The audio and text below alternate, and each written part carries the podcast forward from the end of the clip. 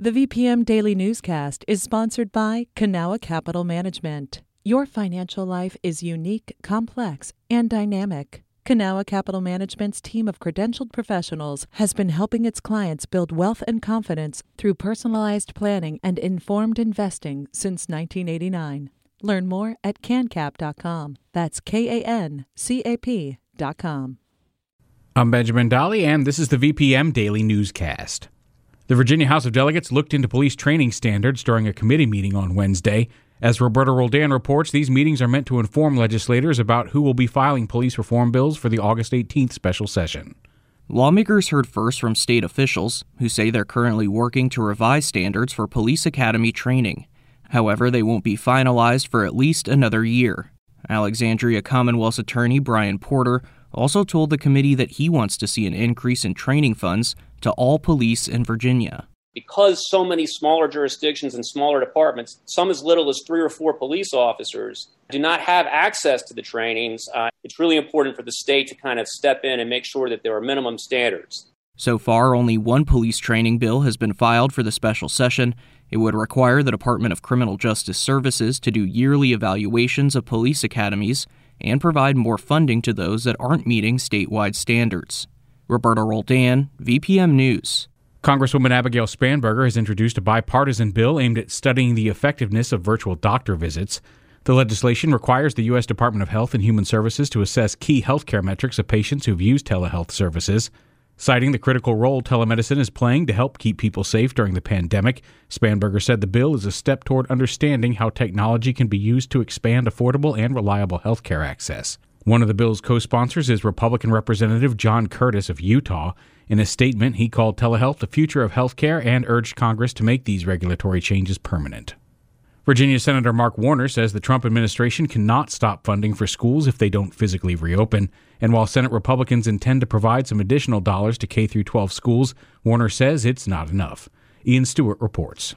If the Senate Republicans' new emergency coronavirus relief bill were a pie, a slice of that, namely $70 billion, would go directly to K 12 public and private schools, regardless of how they open. That sounds like a lot of money, but when we think about dividing it amongst all of the schools across the country, I frankly don't think it's enough. Instead, in a virtual conference Wednesday, Warner proposed $175 billion go directly to primary and secondary schools.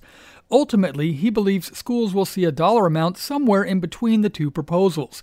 He's hopeful those funds will be in school hands no later than Labor Day. In response to the Trump administration's calls to halt funding for schools who don't reopen, Warner says those are just scare tactics. He says that he has put in legislation not to punish schools for the uncontrolled pandemic. Ian Stewart, VPM News. Tuckahoe Middle School in Henrico will have free COVID 19 testing available this morning.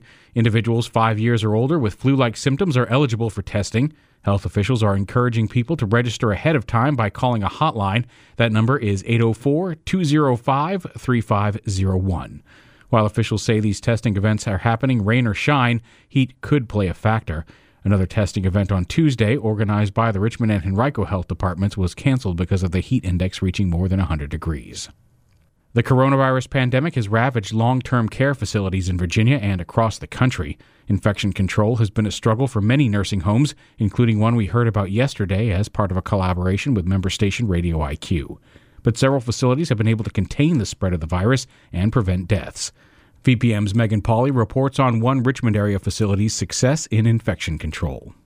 Andre Ackerman works at the Virginia Home, a Richmond nursing facility for adults with physical disabilities. So it's nine in the morning. I um, came into work. I took my temperature. It is 97.6. I have no symptoms, so I'm ready to get to work. Before the pandemic hit, Ackerman was a speech and dental assistant. But when COVID 19 struck in early April, his job changed overnight. He was quickly trained to be a monitor on the COVID positive floor that meant a lot of different things. Like, let's say we ran out of masks, they would come to me and say, Andre, we need more masks. And so I would, you know, leave the unit, decontaminate myself, come to our central supply of our COVID 19 storage. Not only did Ackerman help ensure staff had enough personal protective equipment known as PPE, he also helped make sure everyone, including housekeeping employees, were trained on how to safely put it on and take it off. Their job is just as important as anybody else's within the facility to make sure we contain the spread of the virus, but they've never been trained to put on and take off PPEs. They had a very organized and coordinated effort to control the outbreak, led by medical director Dr. Mary Simmers. She put in place a methodical process for reusing PPE. So far, they've had a relatively small number of cases 13 residents and four staff members, and no deaths. Simmers also limited who entered the COVID positive floor and how. There was a specific stairwell, complete with bleach foot baths for staff to clean the bottoms of their shoes.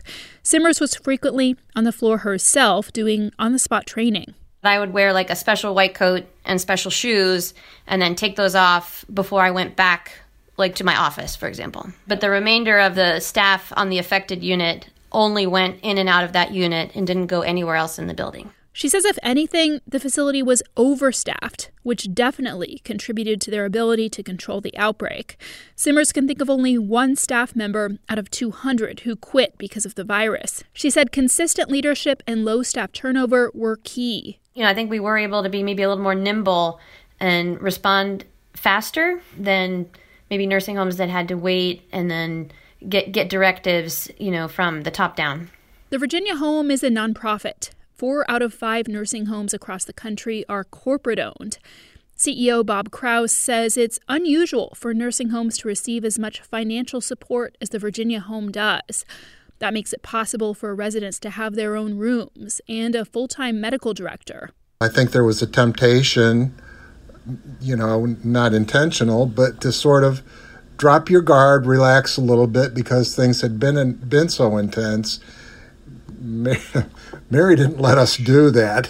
and I mean that in absolute admiration because if we had done that, I think, you know, we would be in a different place right now. Charlene Harrington's a national expert who has studied nursing home staffing for over 30 years. She says most nursing homes don't have a full time medical director. What that usually means is that they pay someone for about two hours of work a week. So the nursing homes that have half time or full time directors are in much better shape. They have a much better quality of care. Rob Tompkins knew there was a difference in the quality of care at the Virginia home before his father moved there in 2016, after seven years on the waiting list.